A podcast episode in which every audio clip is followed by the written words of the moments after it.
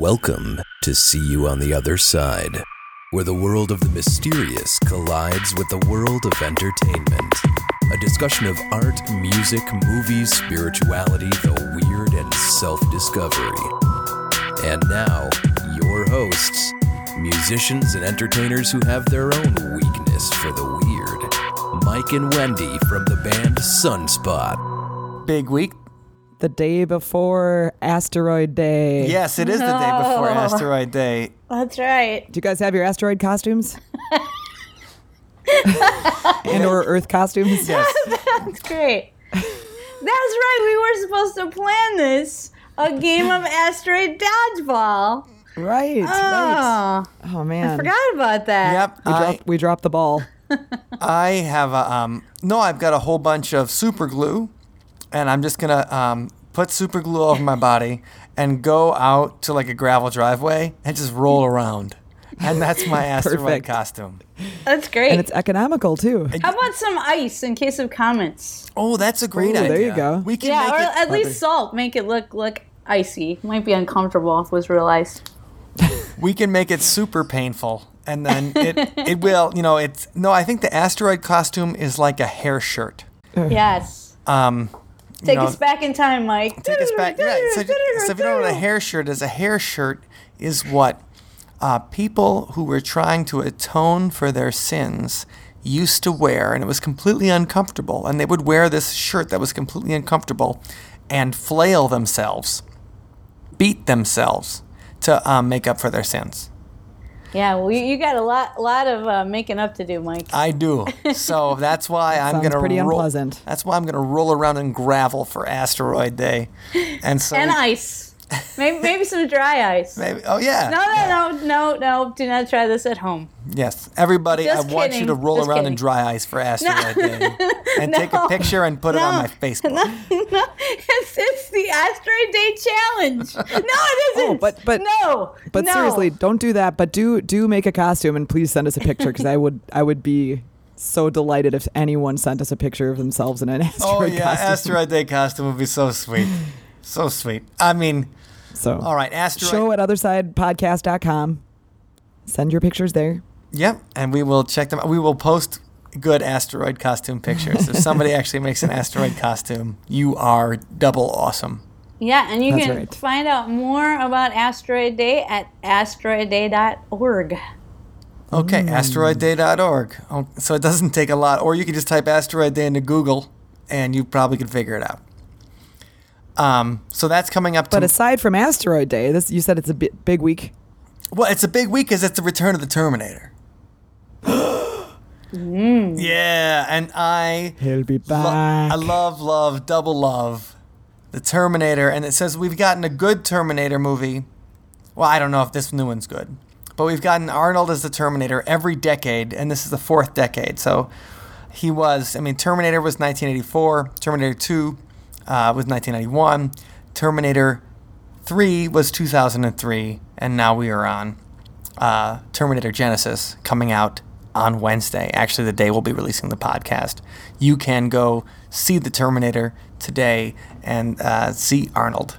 And we've been waiting for this because Mike, we love your impression of Ar- Arnold Schwarzenegger. I know you love it. Lots of it you, all you've been thinking is about how can I get Mike to do his Arnold impression, right? Exactly. Yeah, it is true. Because It his is true. impression's fantastic. I think you should always talk like that, Mike. Really, that's actually the. Hey, welcome to see you on the other side. Uh, no, so I, I'm excited about the movie. I remember the first time I saw Terminator One was actually at Uncle Gary's house, Allison.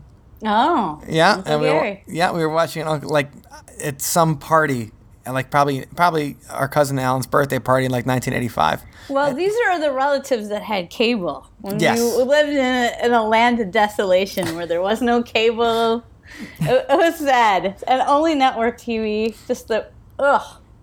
And I and I loved time travel movies and time travel stories and the idea of you know someone coming back in time to save somebody else and then all the paradoxes and everything that came from the Terminator. It blew my 8-year-old mind.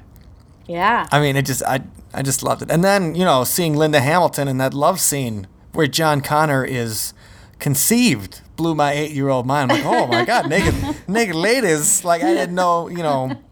So it was a kind of a seminal moment for you. Yeah, like, where- seminal. That's a good word for it. Yeah, yeah. Where you you uh, it's a coming of age story for- Sure. for, young young Mike Huberty. And it was a coming of age story where mom wouldn't walk in the room and make us fast forward the video. You know, like everything else, she'd be like, Bob, what are you watching? And he'd be like, it's just a movie. And she'd be like, fast forward that. He's an impressionable boy. Yes, but but you got away with it at Uncle Gary's house. Right, because it was a family party and mom was drunk. No. I hope she Okay, okay, that. listeners, this is untrue. You know, uh, She Judy, beat me. our mother, never, never was drunk in her life. No, of course not. No, Okay. I don't. It, has, has, has she ever had an alcoholic drink? Yeah, she had a drink one time. We were at a, a restaurant, Casa de Lara in Milwaukee, and then she had two wine coolers because they were free.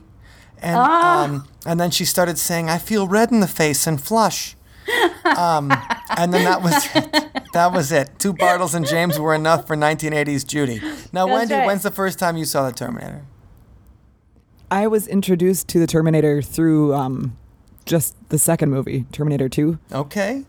So I didn't see the first one. I don't. Th- no, I don't think I saw it before.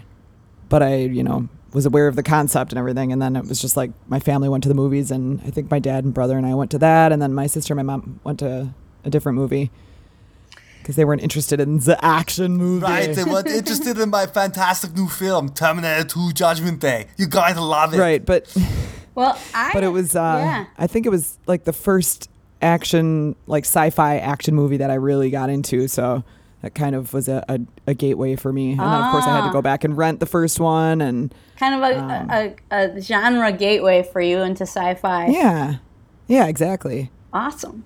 Well, um, yeah, the first time I saw it was actually at a special party, which was um, given by uh, Mike Hegel, uh, who you don't know, Wendy, but but uh, you know Mike or you know Mrs. Hegel, right? No, she, she no, she doesn't know Mrs. Hegel. Mrs. Hegel was our drama teacher in high school. No, but I mean you do, Mike. Of course, yes. I do. Yes, yes. So it was a special party at the Hegels, um, and um, our our friend Mike Hegel actually wrote a, a poem called like "Ode to Arnold." I think it was. Oh, that's We should see if you know, he still has a copy of that. That's right. It was Arnold put- Fest, right? They It called, was Arnold Fest. he had. Commando and Terminator. Like Yeah, it I, I was saw like the, a brochure. Uh, there, no, I mean like a flyer. He he made a flyer for it. the fly in my face. It was the best fly you ever Yeah. could have seen. Like it was unbelievable. It was fantastic. Yes. So I'm governor. It, it was So you- it was a good introduction. And you watched the movie there? Yes. or did you just okay, make out with boys? No, that came after. Okay. Well, I thought maybe it was just a poem thing. I didn't know if it was. a- a No, viewing no, it was or- like a whole party around Arnold. So I don't remember That's the other awesome. movies. Um, if it was Commando, I wouldn't have been too into that. But anything with sci-fi, um, I really always enjoyed. I blame Dad, and Yeah, uh, that's true. and so that really sucked me in. Even though, you know, I was out trolling for boys. Sure. Uh, that's the main reason to go. Out looking for boys that look like me. Good luck. right. But uh, yeah, so it, it, it really sucked me in the movie. Yeah. And we did uh, a few years ago. Mike, you and I, and Ben, uh, Sunspot had a show, and we we typically dress up as movie themed characters. And one year we did the uh, Terminator Terminator tribute show. For Halloween. Well, actually, yeah, it was just a Halloween show, but uh, each of us went as one of the respective Terminators. Oh, that's oh that my god, that's right. I, I completely forgot about that. I dressed up as the Robert Patrick Terminator from Terminator 2. I printed out Mm-hmm. Oh, a liquid pi- metal, man. I printed out a picture of Edward Furlong and like like before the show and everything, I'd like walk up to people like, "Do you know this boy?" And like I would lift up the thing and uh, Ben was the Arnold Terminator. So you know he had the hair and the sunglasses, and I, Yeah. I think he brought like a fake shotgun. And Wendy, you were the Terminatrix. That's right, I was. And do you know how hard it was to find that uh, maroon suit? Yes. Like pant, a pants and a coat that match that are that color. That Wow. Was like, I had to go to a lot of places shopping for that. I thought for sure I'd find it at Goodwill right away, but Oh, no you such- guys, if you can find pictures, you got. Oh, we got pictures. And Wendy, You, didn't you, got, you got Yeah. you sprayed your hair blonde that night, didn't you? Yeah, yeah. Yeah, it was well, yeah. good luck. I had to had to try to match the actual character as, as much as I could. Anyway, Do you still have the costume? Mm, I don't think so. I still Oh, have the man. police outfit. I walk around it in Minneapolis sometimes. Well, you know you, you Mike, you, you've got a lot of costume. That's true. I've a, I Costume have a whole costume section of my closet. I know, like I do- all I the actually- Star Trek costumes and everything. I have a costume closet. Really? Yep. That's when you're a Because. I always think like, well, you know, and it comes in handy because every once in a while there'll be like a Halloween party or something that pops up like with no time to prepare. And it's like, oh, just go in the costume closet. Wow. Yeah. No, having a Star Trek uh, Next Generation uniform has saved me so many like last minute costume parties and something. I just zip it up and I'm number Yeah. one, baby. There you go. Well, you know, Perfect. you know, I'm making it so all over your party. what what what is so remarkable about you know the release of this this movie is that you know there's some real life developments in the world of of uh, Artificial AI, intelligence. artificial intelligence, and like cyborganism. I don't know, like cy- cyborgdom. Cyborg, cyborganism. It's a word. it's true. James Cameron told me cyborganism. well, I believe you, Arnold. Yeah. Uh, Cyber organizations. But but um, so Fantastic. so in June, uh, you know, this this month that is passing a little bit too quickly for me, but uh, June 23rd was actually Alan Turing's birthday. And if you guys don't know who Alan Yeah. Turing is, he is Benedict Cumberbatch. Oh man, he uh, Benedict Cumberbatch uh, portrayed him in the Imitation Game, which um came out in November 2014. If you haven't seen it, oh my gosh, it is just so um, remarkable to see uh, about how Alan Turing, uh, you know, who's better known as like the father of computer programming, you know, how he was able to uh, decipher secret Nazi codes, um, you know, using computer technology, and and really that helped us win World War II. With, Without that, you know, we he had a, like kind of a secret uh, advantage uh, that that he bestowed on the, secret weapon. the crown. Yeah, that was like his secret. The secret weapon was uh, his um, use of computer technology. But And, and um, wasn't um I mean wasn't there an Oscar nomination for the Imitation Game too for the Oh. Frummiest Bandersnatch? I, I I'm not sure, but if if there wasn't, there should be. Okay. It was Yes. just um great historical drama, and you know, and just made you appreciate him and, and his contributions. And the, the reason that I'm mentioning him is because um, he developed the Turing test, which is a test he devised to tell the difference between AI or you know a, a, a computer trying to pose as AI, and, and it was is his his idea, his his theorizing that that someday AI would be able to fool people into thinking it's human. And Well, and actually, you know, if um, so, Blade Runner, they have a whole scene in the beginning of Blade Runner where it's Oh, a guy trying to tell uh, Brion James, the character of Leon, um, he's he's trying to determine if he's a human or if he's a replicant, and it's called the uh, the Voight Kampff machine, a polygraph-like machine, but it's basically the Turing test. awesome. And so in Blade Runner, the beginning of that uses that, and it uh, it's crazy questions like, "Ooh, you see a turtle on its back. Do you decide to push it?" up?" And then the guys eventually the replicant just shoots the car, you know. so it's but um, Alan Turing's work is obviously an influence on the Voight Kampff machine and that that section of Blade Runner.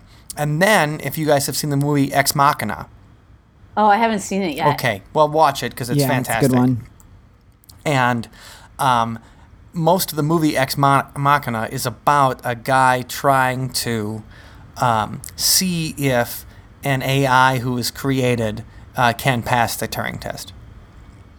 Well, last June, um, June 2014, the first um, computer was actually able to pass the Turing test. What? And, um, yeah, there was a oh God, Skynet is That's self-aware. scary. yeah a computer that uh, duped uh, humans into thinking he was a 13 year old boy, and became the first geez. machine to pass the Turing test. And uh, five machines were tested at the Royal Society in central London to see if they could fool people into thinking they were humans during text based conversations. Well, to be So- honest, though, 13 year old boys say some crazy things. so they could have just stuck that in there. Like, you're a nerd. And then be like, yeah, that guy's probably 13. Well, um, the the uh, computer program was called Eu- Eugene Goostman, and um, Eugene de- Guzman, I love that guy. yes, it was devel- developed to uh, simulate a 13 year old boy, and it managed to convince 33 percent of the judges that it was human. Okay, so that's one Yeah. in three. That's pretty pretty, good. good. And this was at the, the But the- University of Reading in the UK. But actually, the problem is they had nine judges, and three of those judges were actually just a bunch of um, puddings. So they had no, like, No, the, the judges were like, the humans not are like, "Bleh." okay. Okay, fair enough. Yeah, yeah, but um, the cool thing too that connects to um, A 13 year old Ukrainian boy. Yes, That's even like, like, why is that even a thing? I don't know, like add, added some complexity onto it. Or they spoke in a like a crazy Russian accent or something like that. But um, uh, involved in the testing was uh, Kevin Warwick from the University of Reading, and um, he's cool and related to Terminator because he wrote the book I Cyborg, and he's been on he's been on the radio show Coast to Coast. Um, oh, I don't know, so many times for like probably the last 10, 15 years. And um, he's the world's leading expert on cybernetics. And Cyborganisms. Yes, cyborganism, cyborganism. I don't know, whatever you call it. Okay, cybernetics. He is the leading call it. expert. I love Kevin Warwick. Yes, Kevin Warwick's It's awesome. a cyborganic experience. well, he he like uh, Love him. is known for putting like implants uh, in himself, and he he was able to uh, uh, do a lot of uh, experiments like that, where he um, would put in cybernetic implants, and uh, uh, it- he was able to like interact with the building um, where he works uh, at at the university, and he also like. I think he hooked himself up to his wife cybernetically too. They both had arm implants or something like that. But anyway, really interesting guy who's you know pushing the boundaries of what's Sure. possible. And and and pushing the boundaries of stalking by putting an implant in his wife. Codependence. So But but so yeah, he was on the he was on the, the he was working on it though for this seeing if the AI could pass the Turing test. right, and it did. Well, that's exciting. That's that's Yeah. super cool, and also, and if and if you like Alan Turing, uh, this is I mean, Alan Turing obviously had a tragic end because he was Yeah. uh, Oh, a homosexual in the 1950s in in the UK, and uh, that wasn't very cool with at then at that time with those people, and they uh, Yeah. chemically castrated him. Yeah, I, they were going to. It was still illegal. In, um, I think it was 1952. It was still illegal in um, Britain to to love someone in a homosexual way. Well, it's the same um, thing like happened to yeah. Oscar Oscar Wilde, and you know accusations Yeah. of buggery and that kind of thing. Right. And uh, so he was convicted and given the option of having chemical castration rather than rather than prison. It ultimately led to his death um, by cyanide poisoning, um, and it was just days before his 42nd birthday. So, wow, he was he was 41 when he died, and it's it's contested whether it was suicide or accidental, but you know certainly you know, being vilified the way he was after after really saving us in, in World War II. And, and Right from the Nazis. that's right. And And, the- um the father of modern computing and, and Right. what will eventually become artificial intelligence that will be our robot overlords uh, had an well, ign- let's not go into that. Had I an mean, that's not his fault. had an ignoble end. Right. So that is well, a, that's a, that is a pity. well, and it's um in, in that case, love didn't win. So uh, it's a, a sobering lesson of, of history. But but there was a, a campaign to um, have an official public apology, and that did happen in 2009. uh, that uh, Gordon Brown, the prime minister at that time, um, publicly apologized, and um, Queen Elizabeth granted him a posthumous pa- pardon in 2013. Okay. So- Well, that's. I mean, that's great. Yeah. Um, but he's dead. Well, that part's not great. That's that's but- just it's just like that. It's like when the uh, Catholic Church finally apologized to Galileo. right. Five No, hundred it's years after Galileo was dead. a little, little bit late. Yeah. You're like, you know what? It's great that you appreciate that, but um, it's very good. Yeah, Um, absolutely. So anyway, Alan Turing, the Turing test that's happening, Yeah. robots taking over all over the place. You know, Yeah. the Terminator. Um, so you guys remember the first, and I'm, I'm I'm spoiling a 31 year old film here. oh.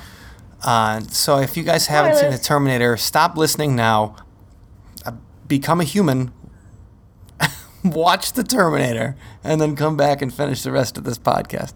Okay, so in the in the first movie, what happens? John, I'm sorry, uh, Kyle Reese comes from uh, the future back to 1984 to uh, protect the smoking hot Sarah Connor at the time uh, with you know like with you know she had the uh, her hair was just dyed a certain way. It just really was 1980s babe territory. Yeah, well, she reminds me of some of those South Side people that I still see.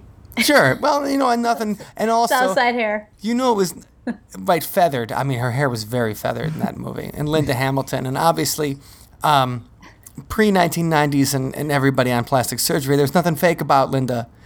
And uh, he comes back to save her because he's sent by her son from the future to protect her from a robot killer from the future that was also sent back to murder her before she would birth her son that would send this guy back to the past to defend his mother from being killed um, before he birthed her son who would send him back in the future and anyway it keeps going It's so complicated. Right, it goes around Yeah. and it goes around and around.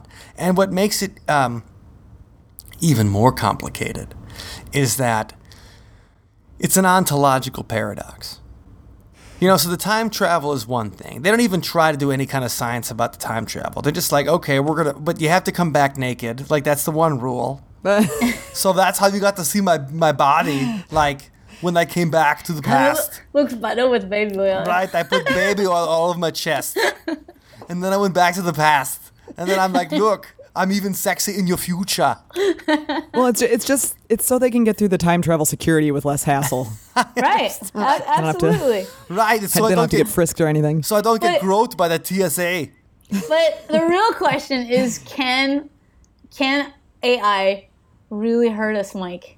I mean, is it here to destroy us? Could it destroy humanity as we know it? Not well, not yet.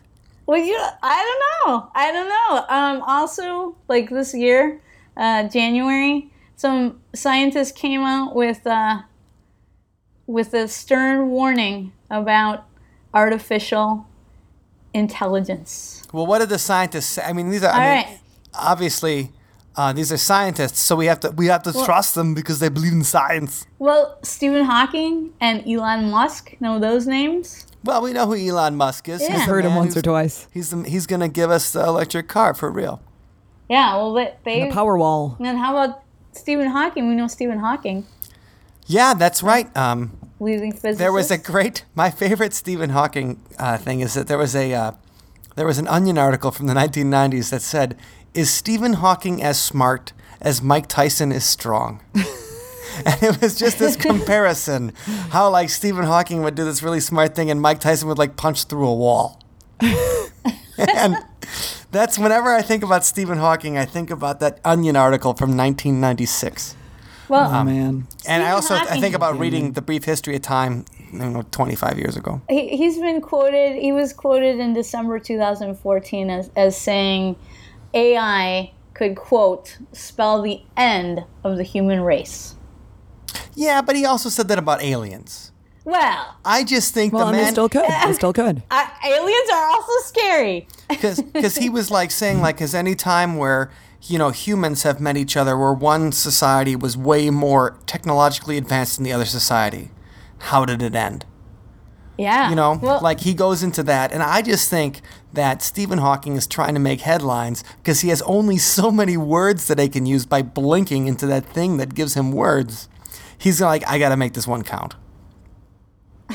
Well, that might be true, but um, there's there's a ah my goodness, I I can't can I believe that um that there's there's so many people, including Elon Musk, who who think uh, Who are terrified of Skynet becoming self-aware? A- AI could could be a real thing.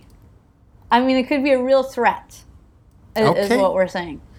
So um, you know that's Well, that's startling. It seems, you know, it seems like we'd be foolish to discount that possibility given how quickly technology is, you know, advancing and well, and that's, that's How quickly they're the, the about. science of cyber organisms are advancing like cybernetics. exactly. Yeah, that's what All they're sudden worried about. like, that the "What's science happening?" will, you know, reach a tipping point, and then it will get away Right. from us before we know it, and then it'll be too late. Right. Well, And the- um, there was also a story this week about um, AI lashing out at its human programmer. really, Yeah, no, this and then just just came out. Um, there's a recent. like- Oh, go ahead. Is that like when Siri gets kind of snotty with you or something like Sure. that? You're like, hey. Siri's like, like whenever you say something vulgar to Siri, she's always like, "Well, you don't have to get mad about it." I- I've got that. Uh, I just got an Amazon Echo recently, so I'm I'm talking to Alexa all the time now. Speaking of artificial intelligence, cyber organatics you have in your yeah, house. well, it, it does it does Like apply my because it, it actually it's it's got a really nice sounding voice. It sounds very. It's like the most real sounding voice that I've encountered on Awesome. one of those types of things. does she have a better Yeah, attitude? She's got a very nice attitude. She's very neutral about things. So if you ask her about Siri, she's just very like agnostic about it. But Ah. um, but it's just funny because you hear the voice, and so it, right now it's pretty basic. You ask it a question, it answers, but you you don't reply back to it afterwards. But you feel the instinct to reply back, whether it's just to say okay, thanks, or to be like no, no, no, not that. I was asking about you know. It just it feels so real. It doesn't feel like you're typing in a question to Google. It just it's it's really creepy because I I keep finding myself wanting to reply after she answers the question. are you like, gonna Are you gonna fall in love with your Echo me. like that movie She? I might. Maybe. Did you guys see that movie She? No. Yep. I didn't actually. I thought it was awesome. You did. Yeah. I it, Thought it it- was okay. I Well, really what was awesome about it? It just was interesting. The performances were good. Um, the moral questions that it introduced, and also the um, the difference. Like you fall in love with something fake, but that has like entirely more brain power than you have, than you can possibly have, because it's it's Right. got better hardware. And you know why is it unethical for an AI to fall in love with many people? It's got the brain power for it. It's got the it's got the hardware to do that, and we don't. Oh well, we do, but we get in trouble for it. But you know what I mean? Like it. So It's. I thought it was a brilliant movie. I just Sidetrack. I, I won't say anything about it. But um. So what was the story with the the thing lashing out at its the, the AI lashing out at its uh. Okay, so artificial owner. intelligence machine gets testy with its programmer. the um, programmer? Yeah, and, and so it's like here's what the thing was saying. It's like so the person says what is moral. The machine says what empowered humanity, what intellectual the essence is. The human says what is immoral. The machine says the fact you have a child. Human, what is morality? Machine, what is altruism? Human, what is the definition of altruism? Machine, if you don't believe in God, then you don't know. Human, okay, what's the definition of morality? Machine, well, the truth is, you're not a believer in God Almighty. And it, it goes on for like 10 minutes, like a weirdly religious thing. And eventually, um, you know, the human says, like, well, all right, you know, just um, give me some examples of moral actions. Chill out, man. Chill yeah, out. Yeah, and the machine's like integrity. And the human goes, What is integrity? And the machine goes, I'm sorry, I don't know what else to say. The human says, Be moral. The machine says, Be a man. Human. I really like our discuss. I really like our discussion on morality and ethics. Machine, and how I'm not in the mood for a philosophical debate. Human. It's what a do you like to talk about? Machine. Nothing. So, I mean, basically, Whoa. That's uh, creepy. Yeah, so the, I mean, It coptitude. yeah, the Yeah. AI completely coptitude. Yeah. So um, it's not they- just Siri that has an attitude. And hey, going back to Stephen Hawking, he, he thinks that AI could eventually match or even surpass us in the future. Oh, absolutely. we gotta watch out for that upstart. And uh and oh I mentioned Elon Musk before, but listen to this. Also Bill Gates. Bill Gates says I agree with Elon Musk and some others on this and don't understand why some people are not concerned. Well, I don't know why Bill, Musk I don't know why Bill Gates would complain because Yeah, he's been working well. for years to make computers stupider and stupider. Oh, come on now. But but a, I used to do tech support. Give me a break. I know, but um, but Elon Musk said that AI is the biggest existential threat to the human race. So I mean, it's getting real now, people. yeah, I mean, that's pretty serious. yeah, whatever, whatever egg Elon Musk lives his life in, you know. Um, if we're really worried about AI rather than people starving to death, um, either way, the Terminator is worried about AI. Mike, what is what is morality, Mike? I didn't know we were having a philosophical integrity? debate. I'll tell you what I like to talk about. Nothing. And it, man, the computer. I don't like to talk. right, the computer just the computer just like shuts off. Like forget about it. Like computers like I It's need like a, t- you know what? It's a teenager. Sure. AI has reached the point where it's it's it's, it's the surly teenager that's like, just let me go sit in my room alone. Right. It's it's the computer's like we need to talk. It's like well, what do you need to talk about? Well, you're such a jerk. What am I a jerk about? Everything. And then you're like, oh my god, why am I? Can I just turn you off? Uh oh. I'm just hitting a button. Off. See yas. I don't like to talk. okay, AI, the rise of the machines. Uh, Terminator is gonna re- uh, it's gonna happen for real. Stephen Hawking told us that. So did Elon Musk and Bill Gates. Watch out! Yeah. Rise and the of the time travel thing is the time travel thing is becoming closer of uh, a possibility too, right? With all the particle physics research and Well, transporting.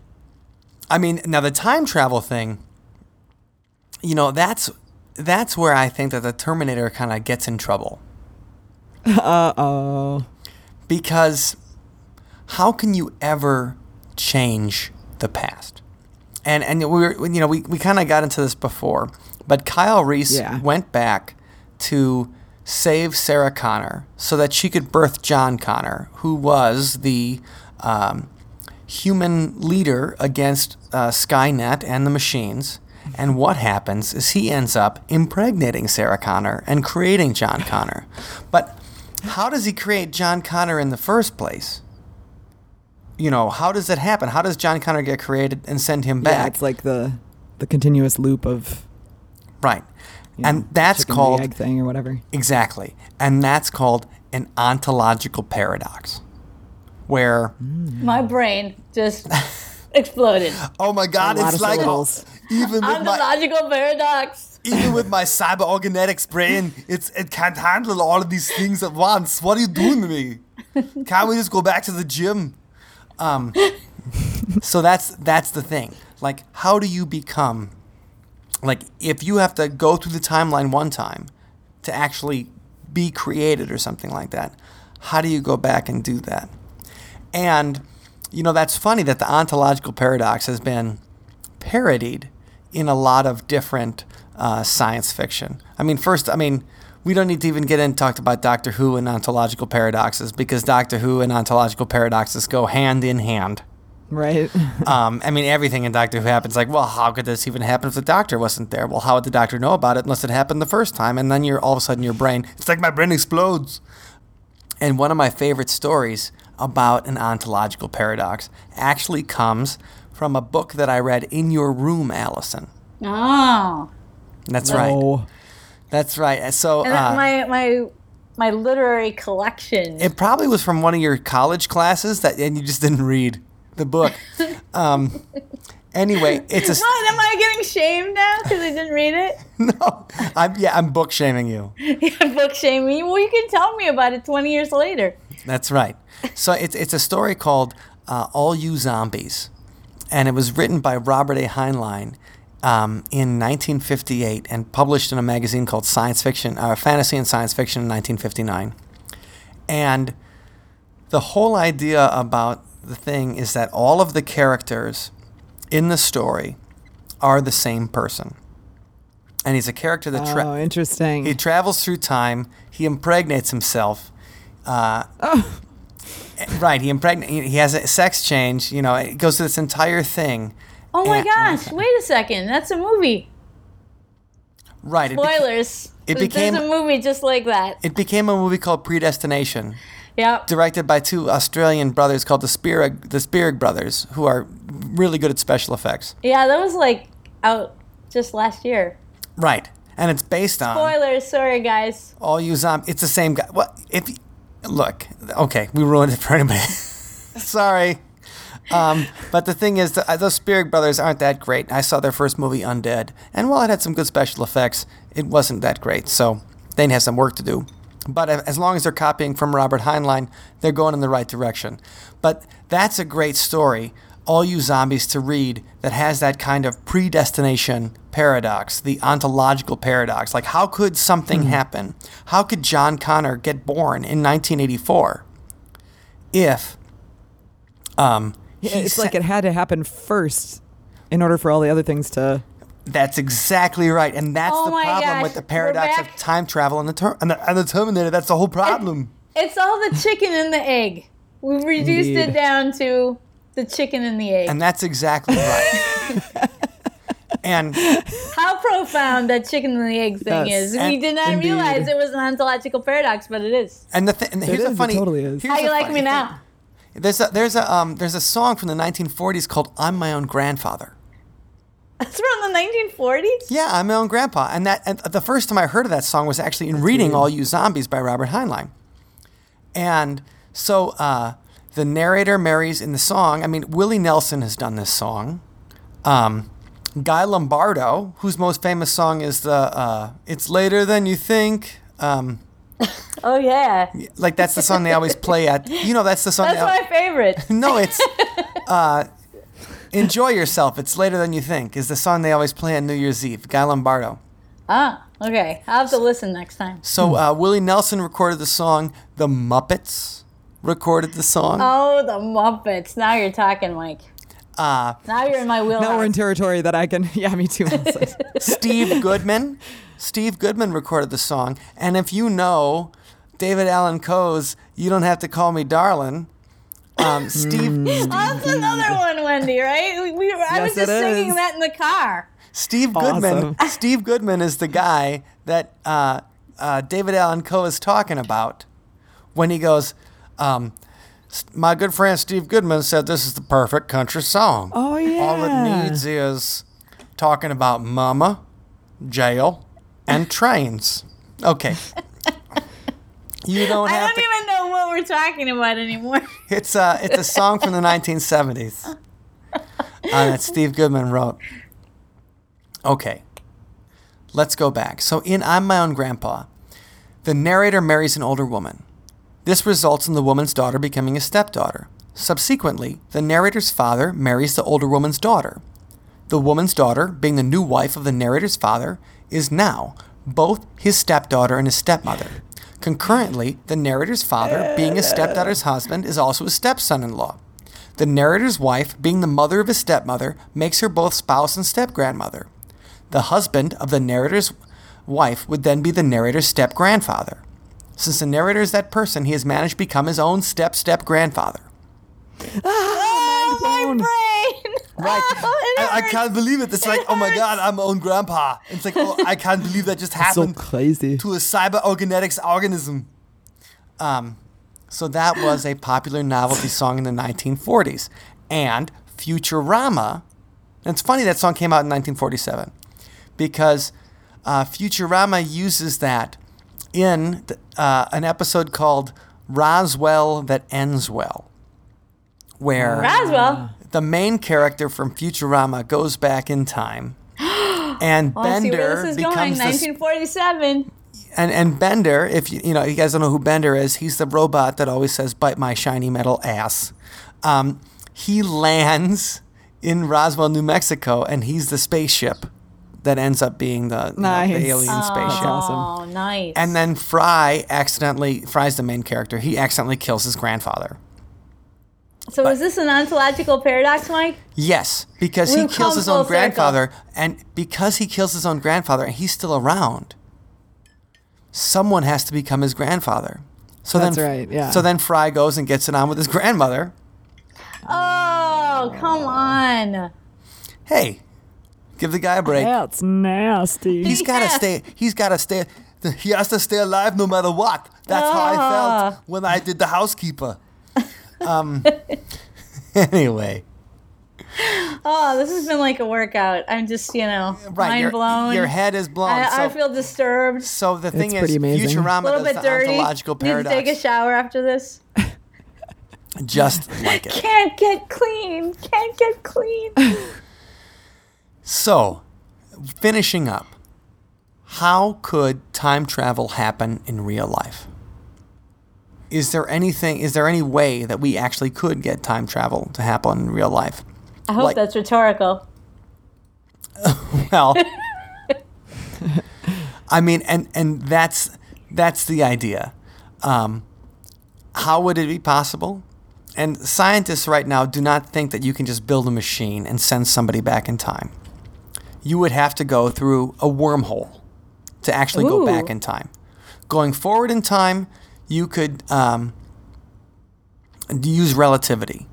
And for and for anybody that wants to know about relativity, the idea is the closer you get to the speed of light, the slower time goes for you.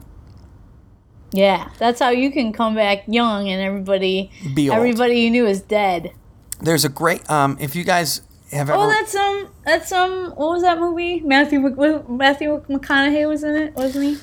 Interstellar, baby. Yeah, Interstellar. Your your boyfriend, um, Matthew McConaughey, Mike. I just think Matthew McConaughey's great. Starting with True Whatever. Detective, he really turned it around. Okay, I just can't stand those commercials he does.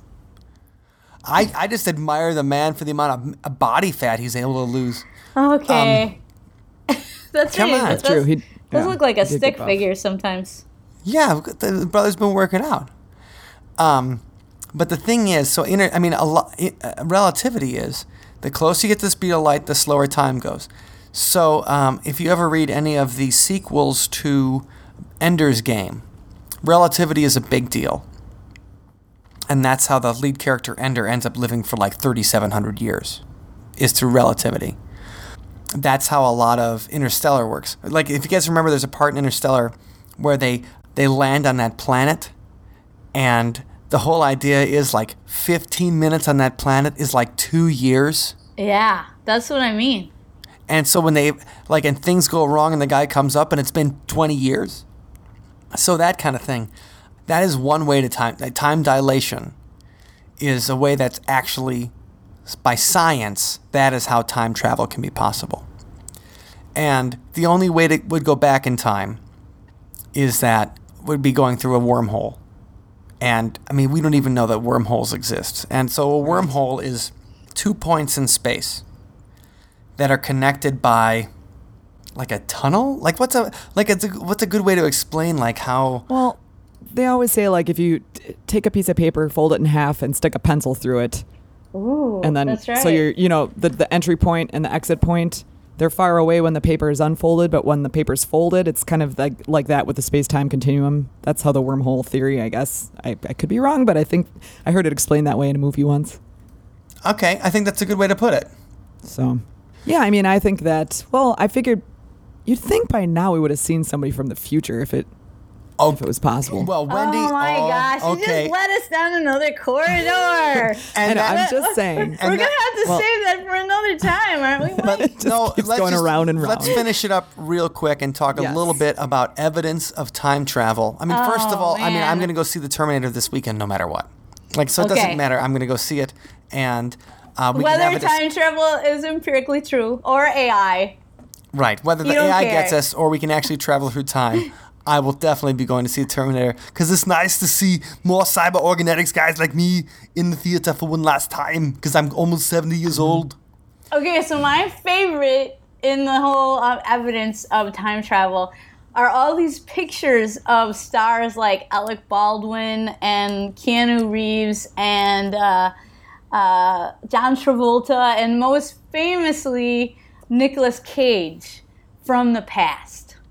Have you are you familiar with those, Wendy? Oh, From the no, I don't think so. Oh my gosh, you gotta totally Google it because it's it's, Okay. it's so much fun. It's, it's like doppelgangers. It's like doppelgangers from the past. So you, ha- Oh, I have seen that one. Yes. Yeah. Yes. So- you have like Civil. War pictures of people.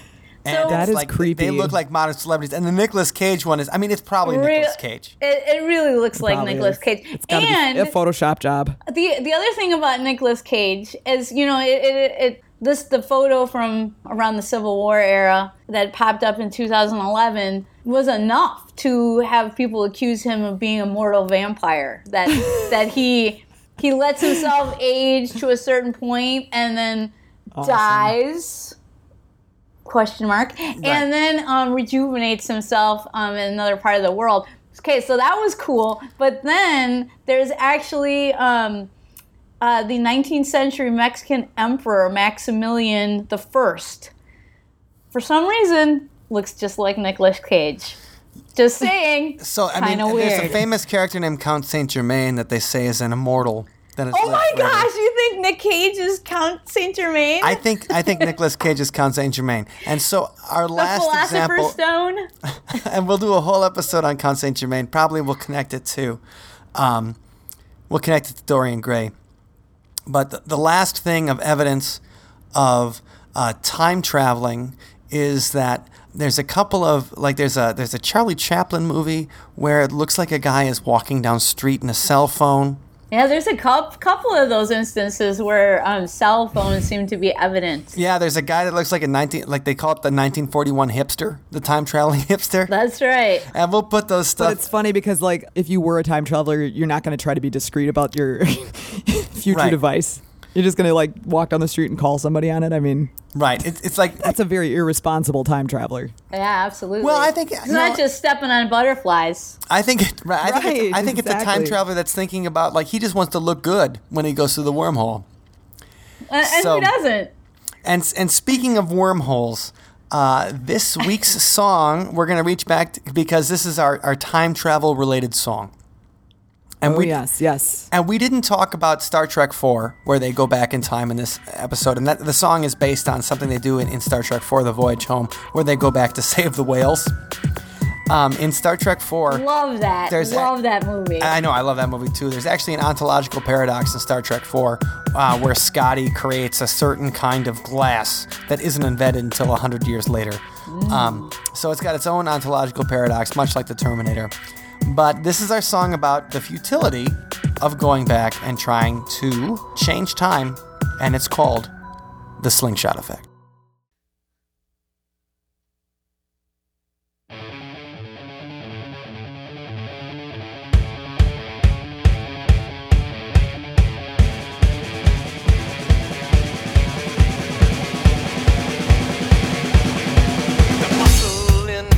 Chest that keeps the beat won't let me rest.